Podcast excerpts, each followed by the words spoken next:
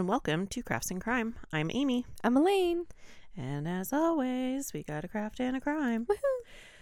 So we've been working hard.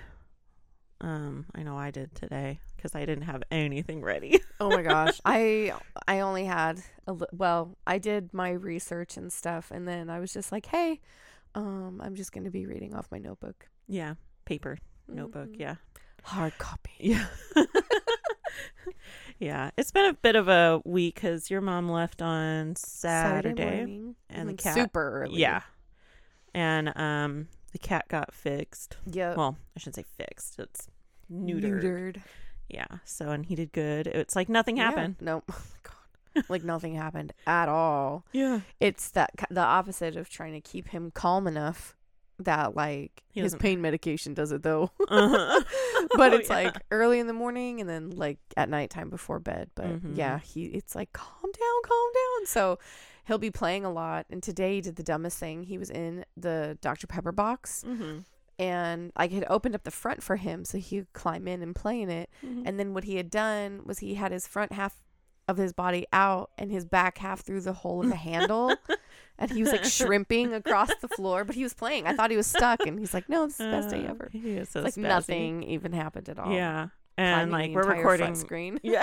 oh, I know. It's Tuesday as we're recording, so it's only a Mhm. few days out. And I Mhm. walked over to your house, and I was Oh my god! I see Frank in the What? mirror. He's like scratching the dresser. "Oh, yeah." Frank is Frankie's always in on our recordings, making. He won't leave. He's just like, "Hey, you guys."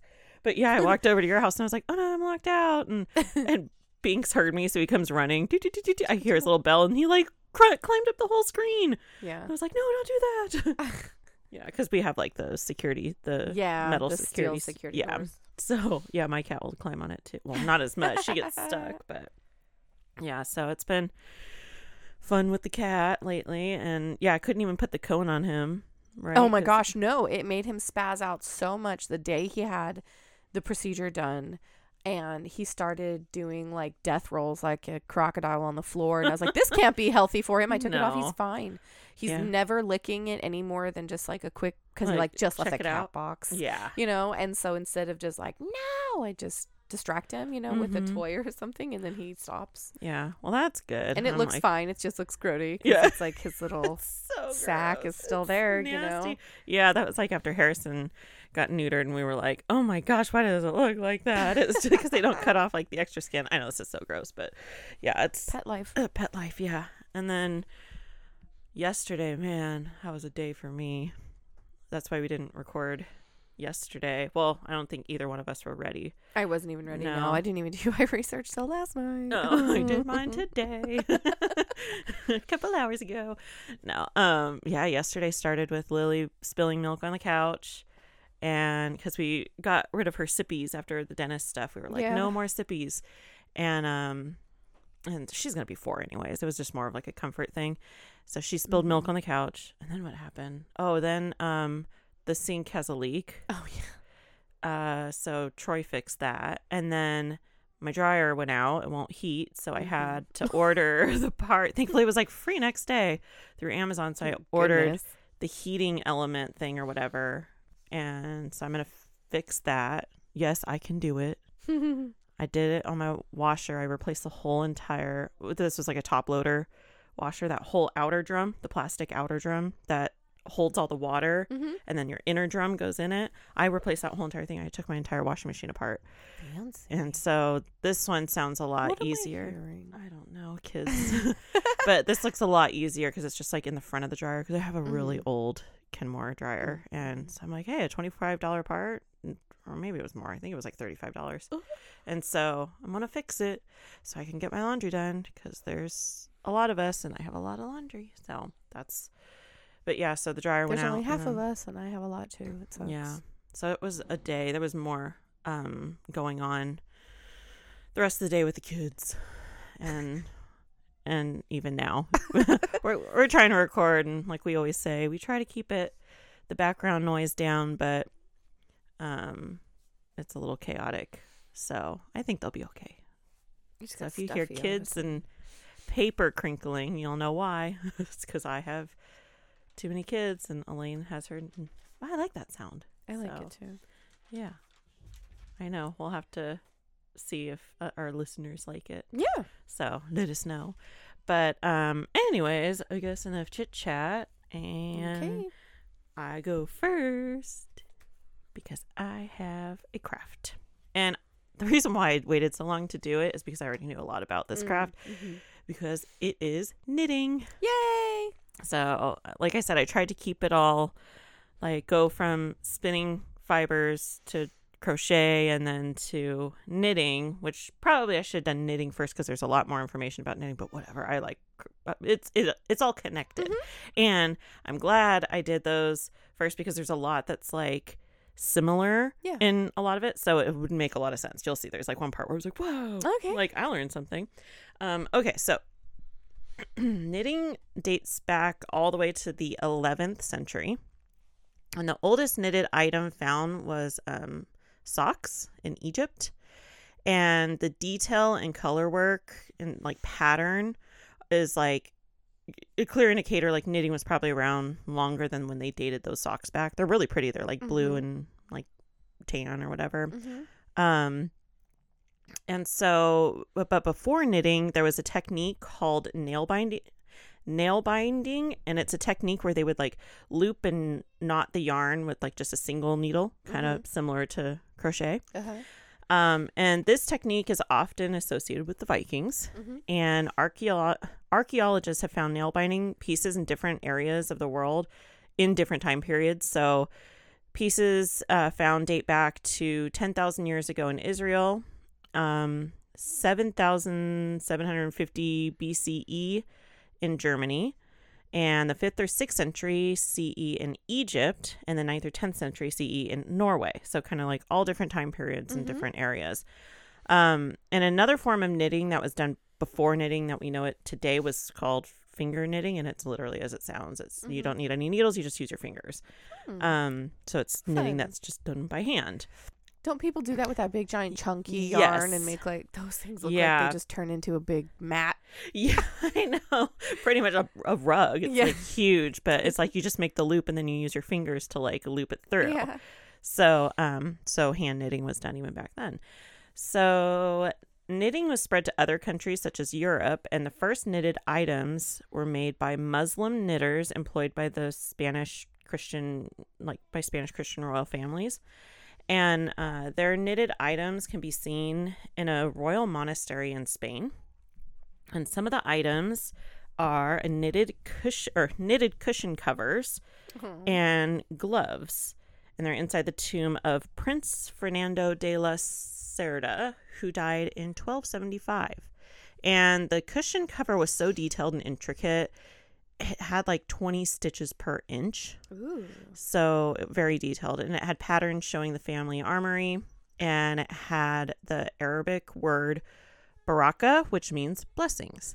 Cute. And there have been other knit garments and accessories dating back to the mid 13th century found in cathedral treasuries in Spain. And other knit items dating back to the 13th century have been found in Estonia. So, like, all in that general mm-hmm. area out there. So, there are several paintings from Europe that show the Virgin Mary knitting, and these date back to the 14th century. And there are archaeological finds um, in medieval cities in London, Newcastle, um, Oslo, Amsterdam, and Lubeck.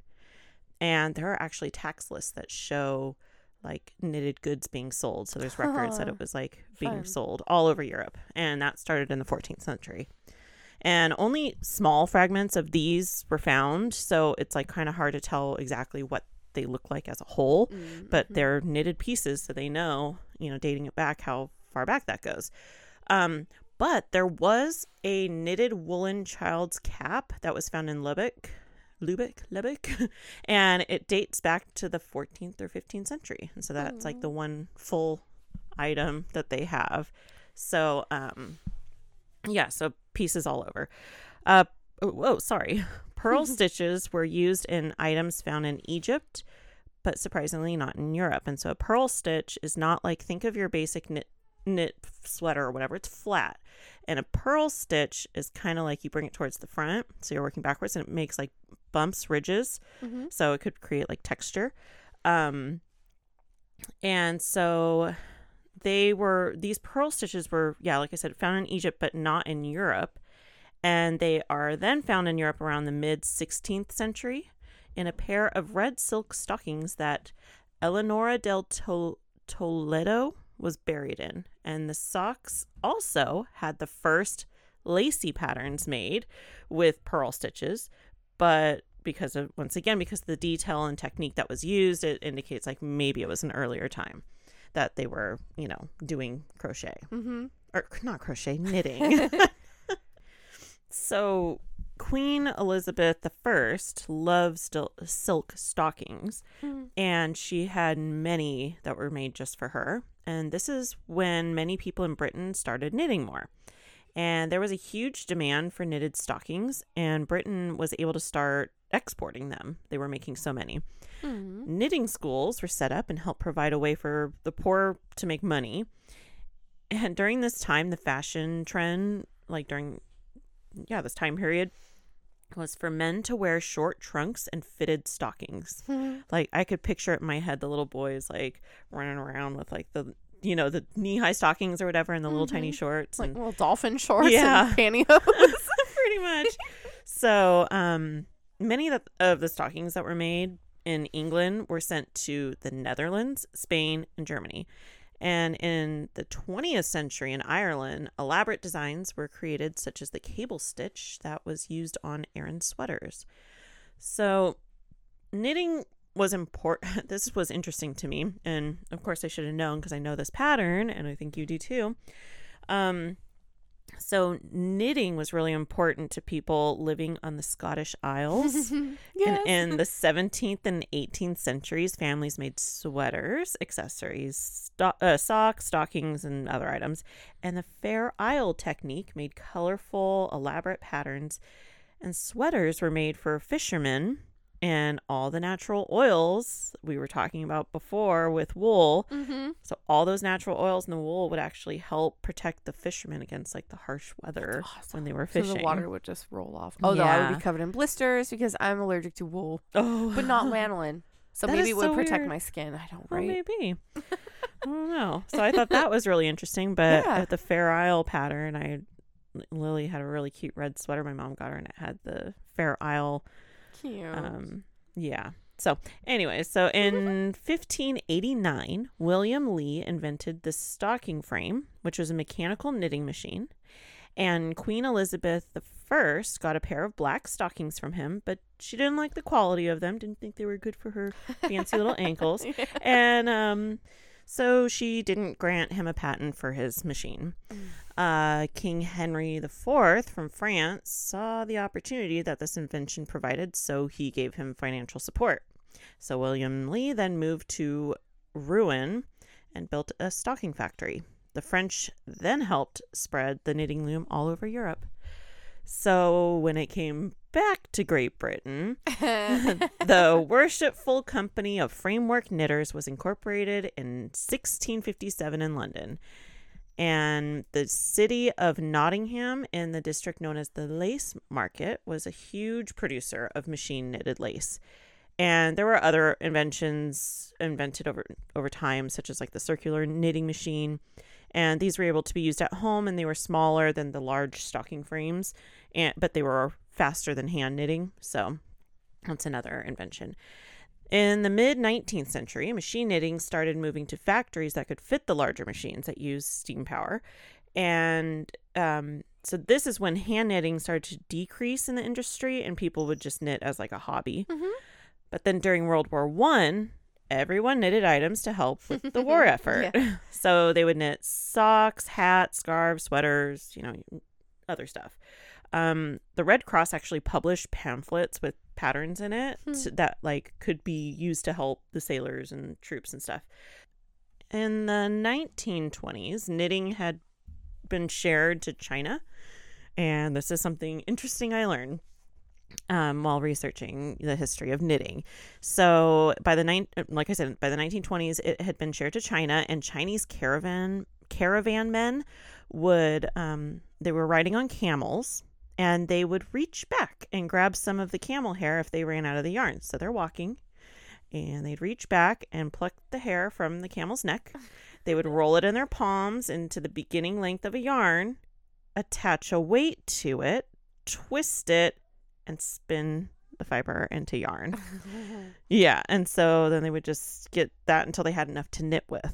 So, like I said before, it's like drop spinning where Yeah. you add a weight and then you spin it down. Like Mhm. literally. So they would do that with the camel, um, you know, f- wool, whatever it's called. um, so they would make socks for themselves, and they were able to even like make stuff to sell.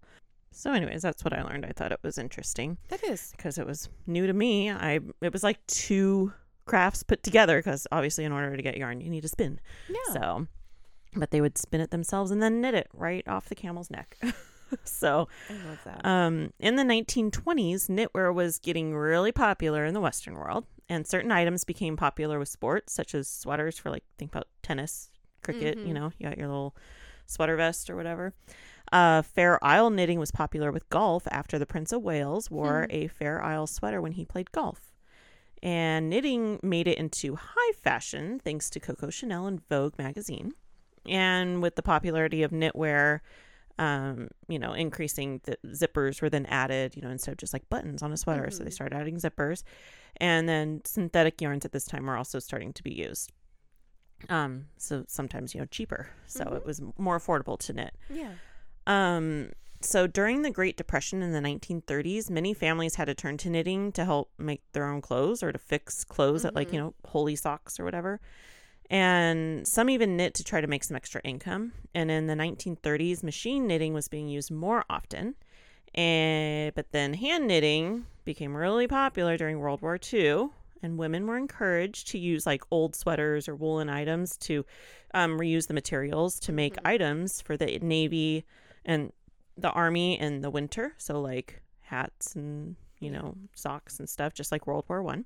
And this is a way that like women were encouraged to be a part of the war effort and do their part, you know. So just like with crochet, in the 50s and 60s, more colors and mm-hmm. styles were introduced, and girls were taught how to knit in school. And magazines in the UK had patterns of like things that you could knit. And in the 1980s, knitting just kind of started not being as popular anymore. Mhm. Um, you know, less patterns and yarn were being sold, and like people just didn't they didn't teach it in school anymore. So it was just kind of like a old person's Right. Like- Home ec became like um, sewing machines. Yeah. Yes. Yeah. With the yeah popularity of mechanical sewing machines. Yeah. Mhm. So, um, like yeah, so they could at this time people could just go and buy like a machine knit like anything. So Yeah. it was like, what's the point? I could just go buy it. And um, so new clothing, you know, also made knitwear like not as popular for everyday use as it used to be. And by the 21st century, knitting started to make a comeback. And that was obviously thanks to the internet. And um, the handmade revolution and DIY crafts, as it said on Wikipedia, which I'm like, yep, it's everything DIY and do it handmade. Yeah. Um, it just helped pull knitting back into the spotlight. Mm-hmm. And so by this time, you know, in the 21st century, like there's a bunch of different types of yarn. It's not just like wool. You Yeah. have cotton, you have linen, you have like all these different types of, um, you know, fibers now that, you know, and synthetic. So more people were like, it was getting, you know, more interest than it did before. And Julia Roberts, Winona Ryder, Dakota Fanning, Kate Middleton, and Cameron Diaz have been seen knitting. So this very well could have helped with people like, oh my gosh, like they're knitting. I want to knit, you know. So obviously the internet helped has helped recently with the spread of information about knitting, like Right. right now on our podcast talking about knitting. Exactly. I knit. I love knitting. I well, I think I talked about it on crochet, the knitted knockers. I yeah. you know, was knitting those. Um, and so I was like, well, this is one of the crafts that I actually do. So, um, yeah, so the internet really helped with this, and patterns can be found. People can connect and talk about knitting. You know, think about it on Facebook groups or whatever. Mhm. And um, YouTube videos can literally teach you how to knit. And that's kind of when I get stuck on a stitch or something. I'll just pull up a YouTube video and I'm like, oh, okay, that makes sense. Because sometimes reading the instructions for me, as I've told you before, I'm a visual learner. Mm-hmm. And um, so just show me how to do it and I could figure it out. Like with the dryer, the, I'm like literally just going to watch a YouTube watch a video. And. I'm like, oh, I got got it. it. That's fine. how I fixed my washer because I watched a YouTube Right. video. So same thing with knitting. And if anybody wants to learn how to knit, like, hmm, just go to YouTube. So this was interesting. I okay, so on January 14th, 2006, a knit blogger named Stephanie Pearl McKee, Mc- McPhee, sorry, challenged knitters to participate in the 2006 Knitting Olympics. So all this was, and all knitters had to do, was start their project, like at home or whatever, during the opening ceremony of the 2006 Winter Olymp- Olympics in Torino and have the project finished by the time the Olympic flame was extinguished 16 days later. So during the entire 16 days of the Olympics, knit your project, watch the Olympics, you know, whatever. and actually almost 4,000 knitters like participated in Oh, this. fun. So I'm like, it's kind of cool. Every and like think about it now How on many Facebook. Did, the, did a lot I of don't people I don't know. I couldn't I should have looked Oh. that up, but uh, think about it. Like you have all these knitters and probably like that would be so cool like to have a Facebook group. Well, this was in 2006. When was Facebook? Not 2006. I wasn't on Facebook in 2006. I don't- I don't think I neither was I. I was on MySpace. Um so yeah, but think about it like now um you know, a Facebook group of people like kind of like that lady Tina I was telling you about. She did like a crochet along and everyone she would release part of the pattern each week and so everyone's working on the pattern together and she would release a YouTube video so you could follow along with her. Yeah. And that's how I learned how to do mosaic crochet. But I'm like, think about all these knitters. That would be so cool of like get on a Facebook group and like, what are you working on? And this is my Yeah. project. And so I was like, I thought that was kind of fun. Um, is so in May 2007, Cassidy and Jessica Forbes founded Ravelry. Oh my gosh, I totally know what that is. Yeah. I can't do those crafts. Yeah.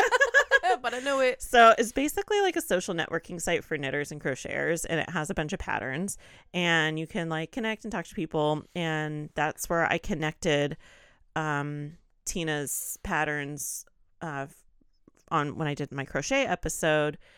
Um, I get all of her patterns from Ravel- Ravelry, and it's really cool for people like myself who do a lot of crochet and knitting. It's like a library, so you buy your projects. There are some free stuff, like there's free patterns on Yeah. there, simple patterns that I've gotten, but um, you know, you buy a pattern for like five bucks or whatever, and it saves it in like your library. Mhm. And so it's just uh, not like Pinterest where you go in and like, oh, I want to do this, but it's like it saves all your patterns that you bought, Mhm. and so you could find creators and and um yeah. So I'm on. I have a Ravelry account. I don't publish patterns, but I've bought a lot. So Crystal does too for some stuff she has made. hmm I think that's majority of where people share patterns Mhm. because I think it is one of like the largest databases for for patterns. You know, you can buy patterns on Etsy too, um, but there's I think it started for knitting and crocheting patterns and and it's just blown up into what it is now. So, anyways, that was um all I could find on knitting. It was a lot of information, so I didn't want to make it boring. um I left out some stuff, but I mean, a lot of it's from Wikipedia, honestly, and a couple other websites that I got extra information from. But yeah, so it, I just thought it was interesting how spinning and crochet and knitting all kind of came together. And yeah, so That's cute. Yeah. So sorry if you're hearing kids in the background. We are trying our best. Well, I'm trying my best, but It's hard. it is really hard. It's I'm not trying. because they're no, they're just they're young and rambunctious, and they just had a bunch of strawberry, like a whole. They went through that whole two pound thing of strawberries, so they're on like natural sugar high. So, um, yeah. So I apologize if you can hear my children to all our listeners. So, I have one little thing about knitting Oh, you do. because yeah, because I don't. Um, Uh-huh. I have tried. I can crochet a chain, Um, but my tension is terrible. And then you tried to teach me to just do the next bit. And I'm like, it's not for me. yeah. It is not my thing. Just I have a bunch of them, and those two are not it. Like, I embroider. I don't know if I can cross stitch because I haven't tried since I got Mm-hmm. glasses. Um, so I have one tiny little thing that I remembered this. Mm, Um, okay. and uh, I'll add the link because I'm not going to read this whole thing. So if anybody wants to read it, it's from BBC News. And there are Bolivian women that Mhm. are like master knitters up in the mountains, and they have been contracted. They knit tiny little plugs for babies born with heart defects. Yes, and they literally have to use like for people who don't know what I'm what I'm telling you, they have to use like tatting size Uh-huh. knitting needles and they make this with like a memory mesh that makes a little Mhm. plug and they do it through the um, artery of your groin they push it through and bloop and they open it up Ah, and it keeps the baby's hearts functioning because also is up there in the mountains there's not a lot of oxygen so these heart defects for a normal baby that might get Mhm. past it like it's like a death sentence and so these Mm. women like in um, sterile labs are knitting these teeny tiny little plugs it's very That is cute so Yeah. cool. I wish I could. knew- Well, now I know that. I like, I wish I knew that. Now you do. now I do. I'm learning so much. I know that is the fun part. Is every now and then we're like reading these things, these like not not to me at all, and of course not to you, but in general, just like not, you know my paper, the mashing of rocks to make color. It's not like the most thrilling stuff, but in general. Like, come on, just whip out that information to somebody one day. Hey, did you know that purple is made from these snails? It's like, yeah. it and may they pee on be. them. they put pee on them, yeah.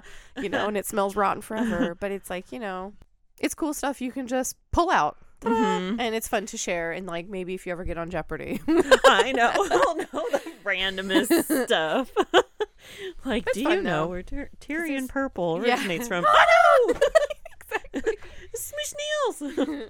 Yes, it's definitely fun still because even if it's not like super like thrilling, it's Yeah, I think that's why we really like. I like the craft part of it because Yeah, I do too. it's it's fun stuff. It's new information for I'm sure a lot of people. And then Yeah. I know there's the whole world is so mechanized. It's Oh, really weird to hear the back part of it sometimes Mhm. because the reality is the mechanized process is the exact same thing. mm-hmm. It's just done faster. yeah yeah With like less manpower. That's all. mm-hmm. yeah It's so- hands off. And I mean, there's not a lot of people that still make that Tyrian purple, but mm-hmm. you know, I know. I really like. I think a lot of the ideas for my crafts, um, for future have come from the. It's like on YouTube. It's the channel Insider Business, okay. and they do like where like the oldest tanning process or whatever, like Mhm. ancient crafts that they're still doing. And so Yeah. it's like, ooh, this is cool. Oh yeah, like in um the Middle Eastern types of areas, they Mhm. still do tanning exactly the I same. literally way. just watched one that was Yeah. like that. Yeah. and it's crazy too because like it really is. It's Oh, like the pee it's- and yeah, everything, and their it's foot disgusting. stomping it, and they all have like yeah. it's pretty terrible I because it's what what people have to do to get by. Mm-hmm. I'll cover tanning one day. That'll be in my future because I have done tanning before. Right. So I've done it successfully once. and then I let Troy do it and he did not do it right. But the And so- dogs got a snag. oh, yes, they did. Because, like, rabbit. Crispy, fluffy Yeah, chewies. rabbit um, hides or, you know, skin, whatever, will dry out and it gets all crunchy if you don't do it properly. And Troy left him out for too long. And um, so the dogs got him. It's basically like a chew toy at that point. So they had fun with it. But, anyways, okay. So enough talking about crafts. Let's talk about crime, I guess. So Okay. it's you this week, It finally. I know. I did it. Yeah. So this is our first Victorian crime. Ooh, okay. Yeah, so I'm kind of like, ooh, I think I might do a couple of these, and I mean, I'm I will continue, but I'm super into this. Okay, okay. so we are going to be talking about John Edward Rulloff. Okay. He was born July 9th in 1820 in New Brunswick, Canada.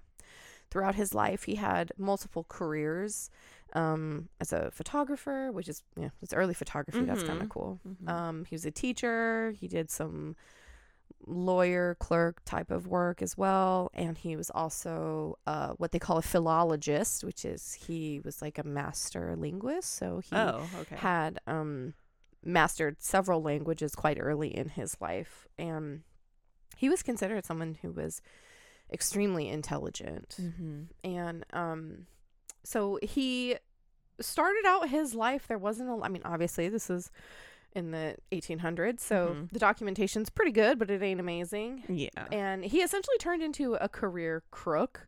Oh. and he continued through his life. He became a lawyer in his early years um and which is so strange now because it like, didn't work the same way. Yeah. Um in an upscale law firm actually. And he ended up going to prison for embezzlement. I don't have the exact years for that but it was because of the timeline coming up, we're going to move to 1842, and he was born in 1820. So Okay, he so was in in his 20s. very young Mhm. teenage 20s, early Mhm. 20s. okay. So he goes to prison for embezzlement from one of his clients. Mm-hmm. And in 1842, he moved to upstate New York. And he uh, was there going to school studying um, herbalism, essentially, with a Dr. Henry Bowl. Bowl. Bowl. Okay. Yeah. Wait, so he went from being yeah, he went, he changed careers. He went back to school after prison. okay, so in so he did lawyer stuff, Yeah, he was. then he, did Yeah. language stuff Uh huh. Then he's doing herbalism. Right now, he's yes. after doing prison stuff. Yeah. yes. Okay, I got it. Because he got just keeps moving a lot. That's weird. Okay. Um, because back then, if you were, he was just, he just could lie. That was the thing. Sorry. Okay. He was just smart. He was very smart, and he just swindled his way into that makes whatever sense. he That's a lot of those like high collar crimes or whatever they're called, um, where they're just really smart and they know how Mhm. to like. And he was. He could work it. Hmm, very young okay. and charismatic. That makes sense. um he is well liked by um Henry, the doctor Henry Bowl. He's well liked by him and he um is introduced to his 17-year-old cousin. Her name is Harriet Schutt.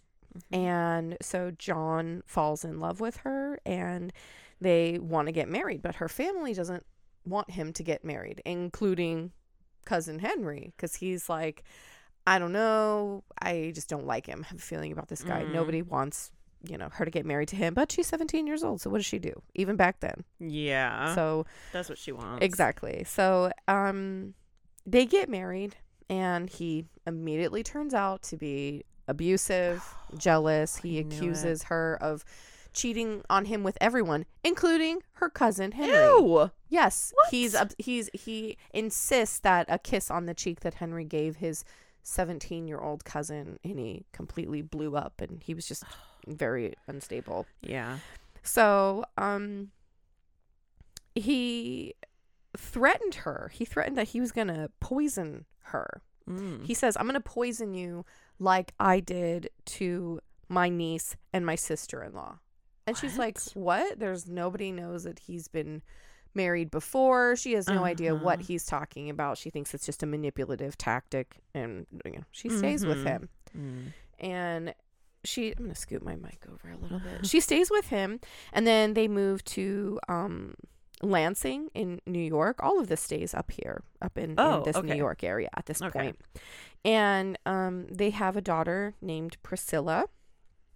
And we're gonna move right through. This is June twenty second, eighteen forty four. Okay, so he's like, He's Yes. married. They've moved just a little bit away from her family, and he's uh 24 years old. okay. I was like, point. wait, forty. Yeah, 20, no, he's only he's only so 24. It happened really quick, Mhm, like between yeah. getting married. Yep, they had a baby pretty okay. quickly. And so she's only about 18, 19 at this point Mhm. because um, little Priscilla at this time is three months old. Mm-hmm.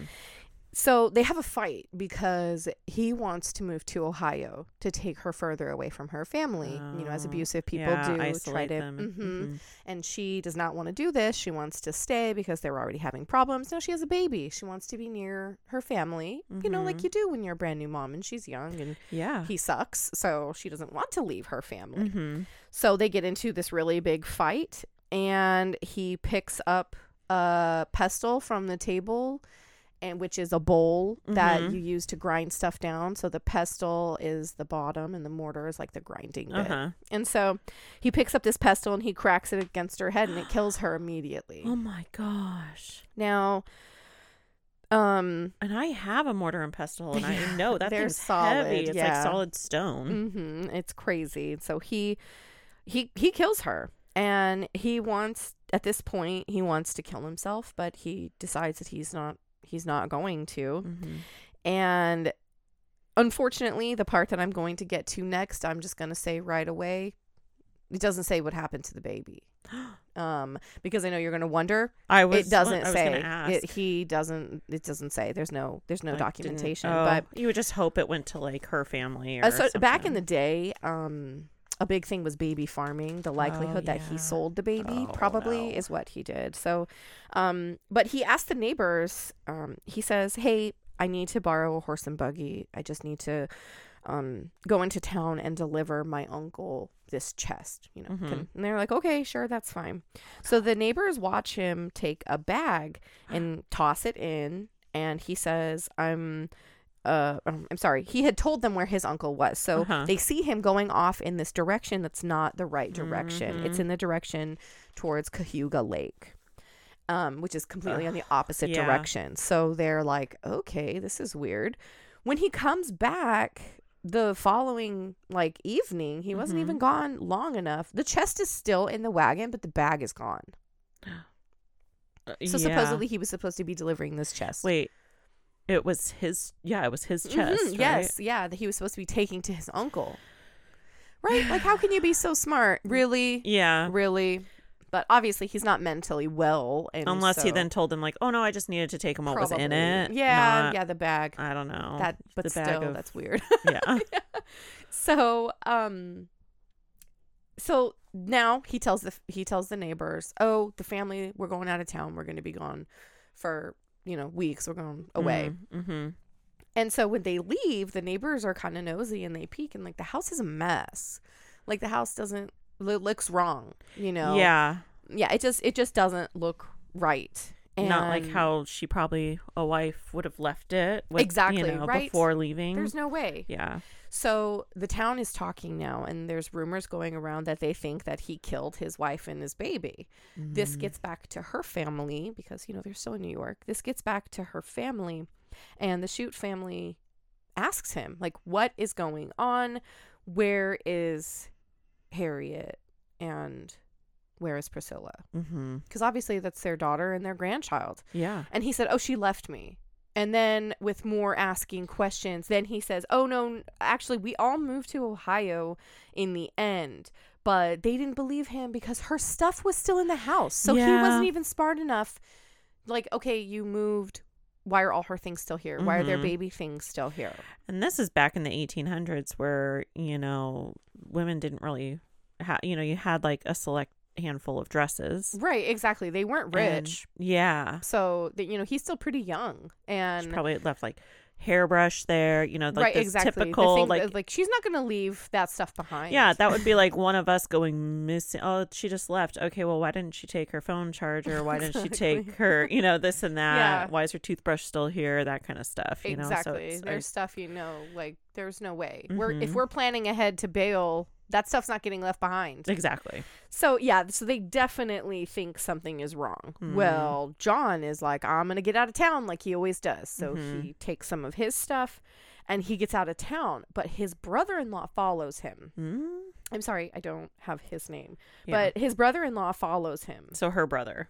Yes. mhm, Okay. His wife's brother. He follows him and they move Mhm. through Geneva, through Rochester, and they end up in Buffalo. Okay. So, and then his they they continue moving. He doesn't get him at this point. They move one more time over and they end up in Cleveland, Ohio. Mm-hmm. This is where his brother-in-law catches him, turns him in, and he's taken back to New York to um excuse me, the Ithaca area where he's going to they're going to start working on this case now. He's being Mhm. arrested for this.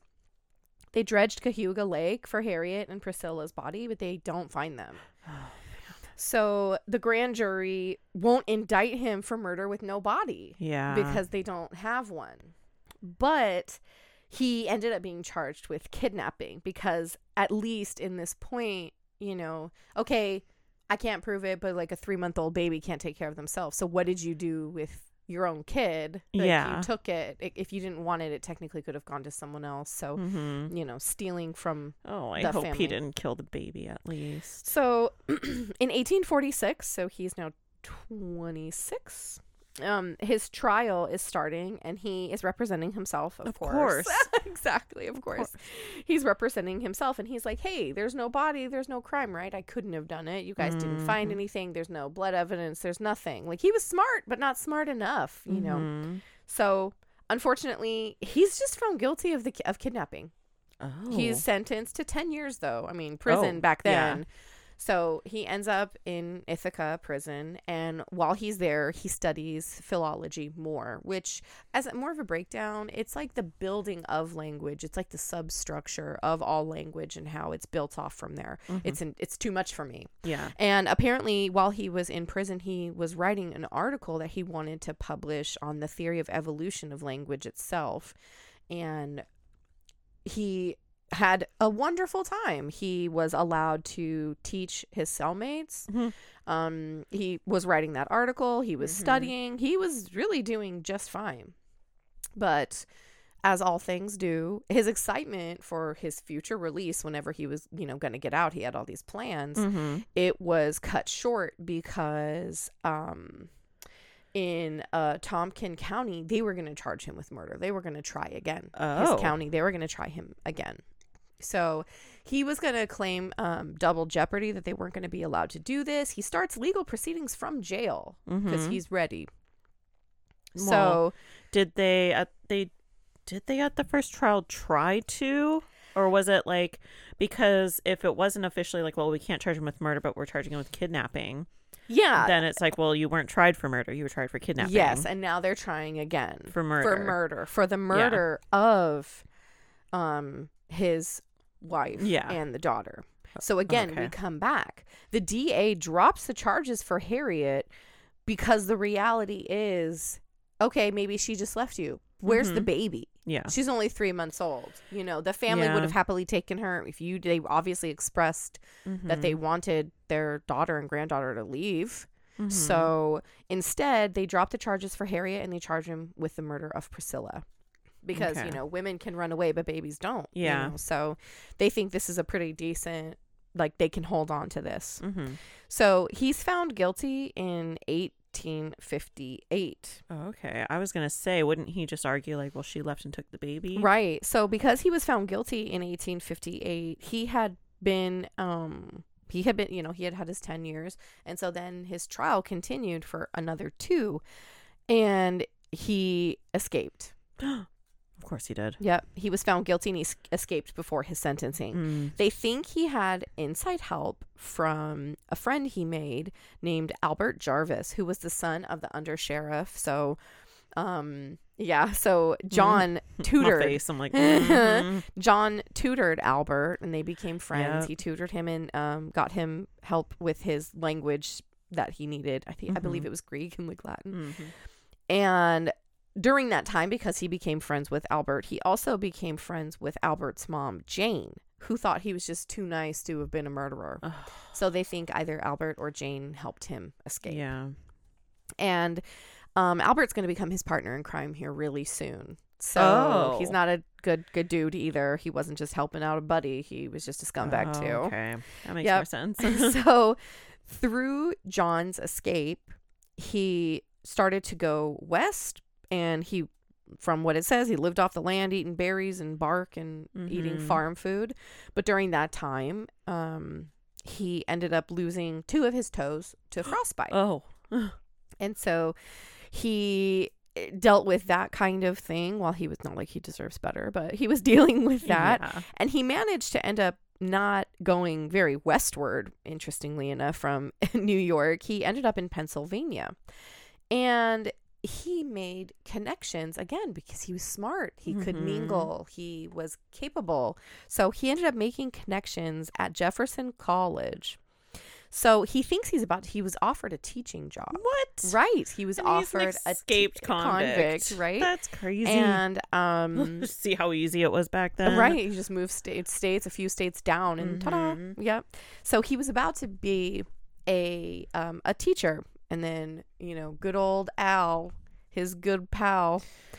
Albert writes him a letter and he says, Hey, mom and I are super duper broke and we need money from you. And if you don't give us money, I'm going to tell. Oh, Good old did he friends, have right? money?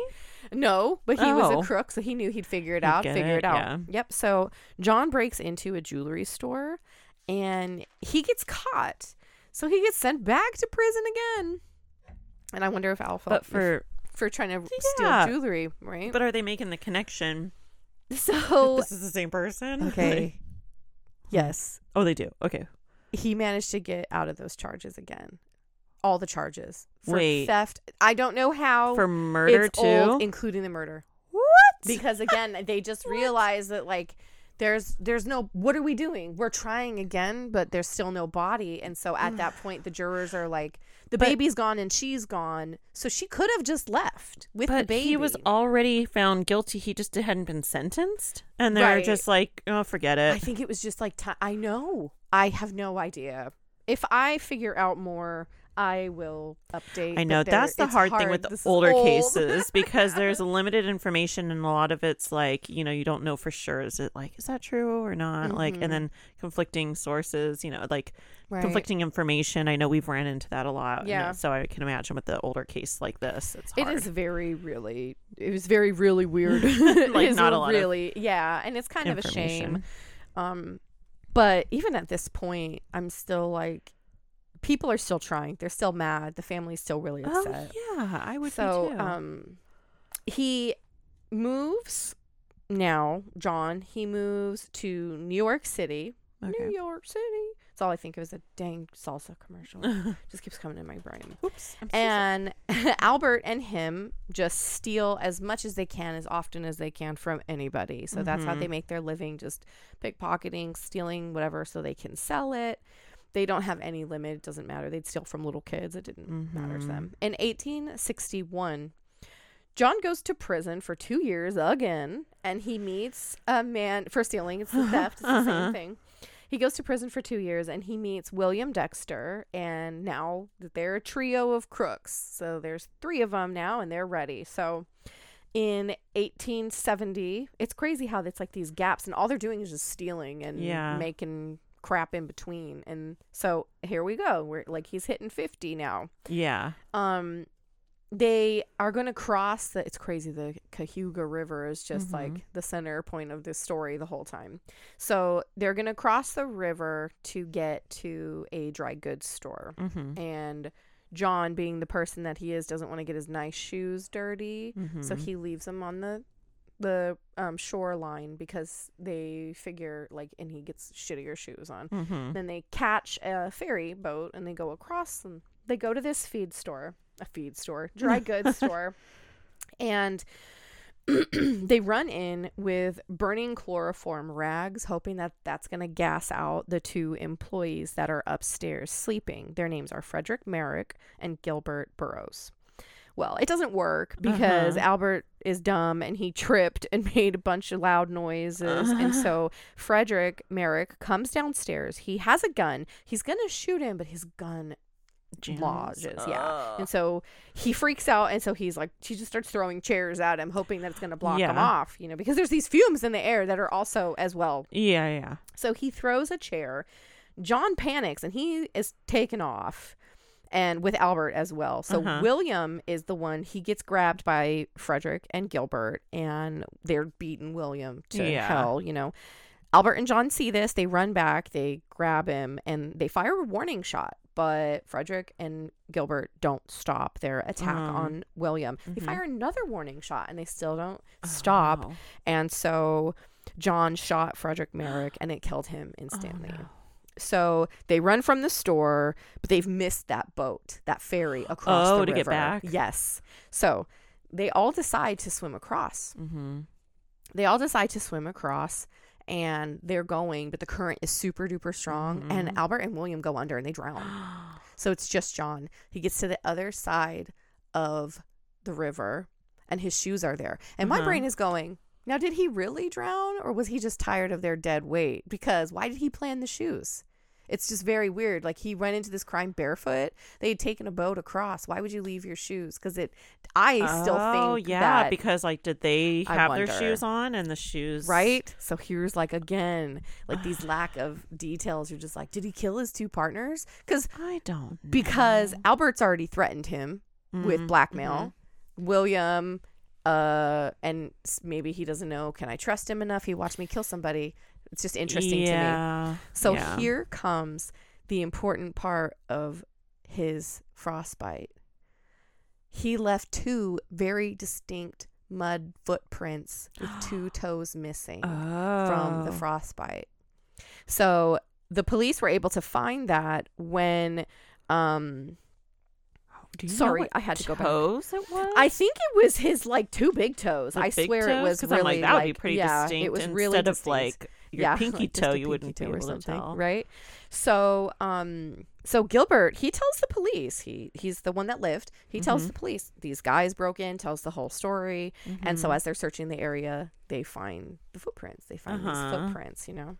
So, um, the police start rounding up suspects, and John looks kind of familiar. He gets brought in, and this idiot refuses to give the police his name. That Hmm. doesn't look suspicious, right? Because he has so many crimes tied to him. I mean, it would take time, but um, you know, they're they only went across the river. He's still in Mhm. the same state. I don't Yeah. think it's going to be that hard. They probably have Yeah. his shit up everywhere. seriously, so someone's gonna recognize him. Right. So in the moment that it takes the police kind of him and Han about what they're going to do, John manages to escape and he runs and he runs in a farm to a farm and he's hiding out in their outhouse. Ew. Oh, And that's so he's gross. yeah, so he's hiding there.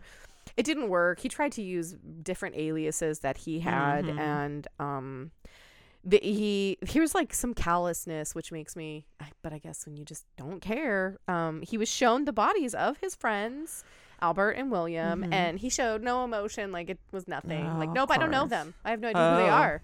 No, like I don't know them. Yep. So this is crazy Mm. someone in town, they're just hanging around. They're like, hey, I totally know who that person is. The person that recognizes him was the judge from the first trial for the murder of his wife and daughter. What? So I'm guessing that because of because of the correlation of like this judge is like, oh, he's totally a crap guy Uh-huh. you know um, they immediately realize it's him gilbert the shop the shop worker identifies um him yes that's the Uh-huh. man that was there and so um in january 1871 this is at the, this point it, he's 50 john Mhm. is tried for the murder of Frederick Merrick, and he is found guilty on Mhm. March 3rd, and he is sentenced to be hanged. oh Yeah.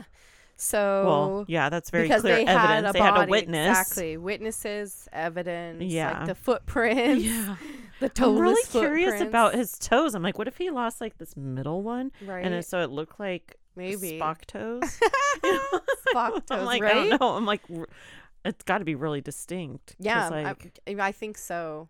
I Yeah, think so. I will it's double So check. interesting. Yeah, the toes. The yeah. But it's funny But because it's- you know they had right, and back then, like as if if we'll get back to those, excuse me, those kinds of crimes, you know, they had fingerprint. They did fingerprinting. they yep, did they did. quite a bit. mm-hmm. And so I just love like the muddy footprint. You know, Uh-huh. I was like, oh, what? So that's why Yeah. I, it's so funny. Like, oh, he lost his toes to frostbite. I'm like, there's a point. Yeah. So on death row, he did admit to killing his wife.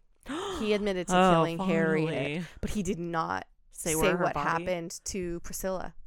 They never. He never admitted to what Mm. happened. He. Oh, I would And- hope he didn't kill her. Yeah, we're- gave her away or I sold think her. that, yeah, I think probably the reality is uh, he had very little care for other people anyway in general. Mhm. But I mean, maybe he had so much guilt for doing that because you know maybe he didn't know how to care for a baby. Not that that's okay, No. but um, but yeah, it- you made money off babies back then. So Yeah, the reality is he probably sold it. Is Mhm. hoping, hopefully, that sounds terrible, but Yeah. um, well, so- hopefully in the way of like that she lived and she Mhm. yeah, Yeah. at least got to Have a, a life. a life. And yeah. was so little, that's not like there's some crap she's going to remember. Yeah. So on May 18th, 1871, I mean, just like two months later, Oh, okay. he was, um, John was hanged. And uh, fun fact, huh, um, he was the last public hanging in the whole state of New York.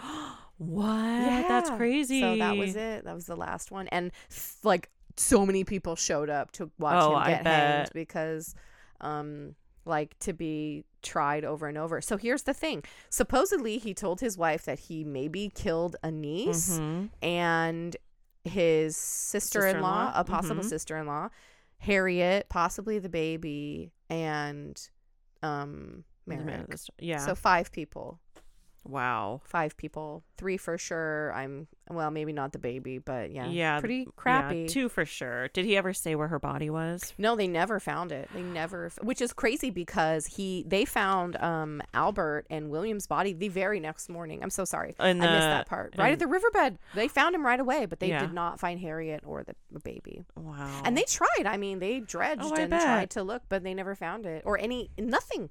Not an Mm. outfit, not anything. Well, if the lake's really big. Well, Yeah, know. I guess a- there's only so many places you could like.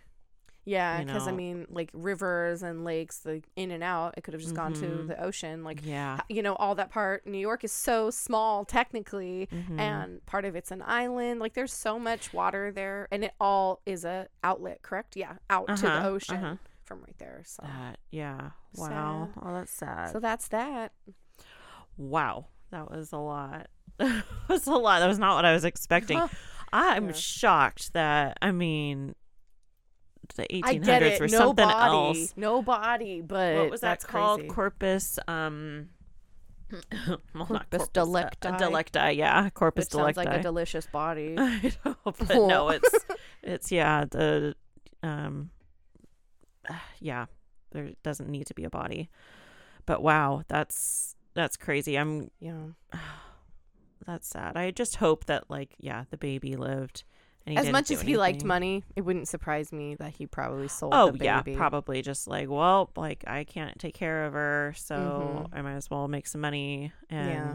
she lives. You know, let's just hope that's what it is. I hope But, so. Wow, well, good job. Thank you. You did good too. Oh, thanks. okay, well, with that, stay crafty. and not cry me. Bye. Bye.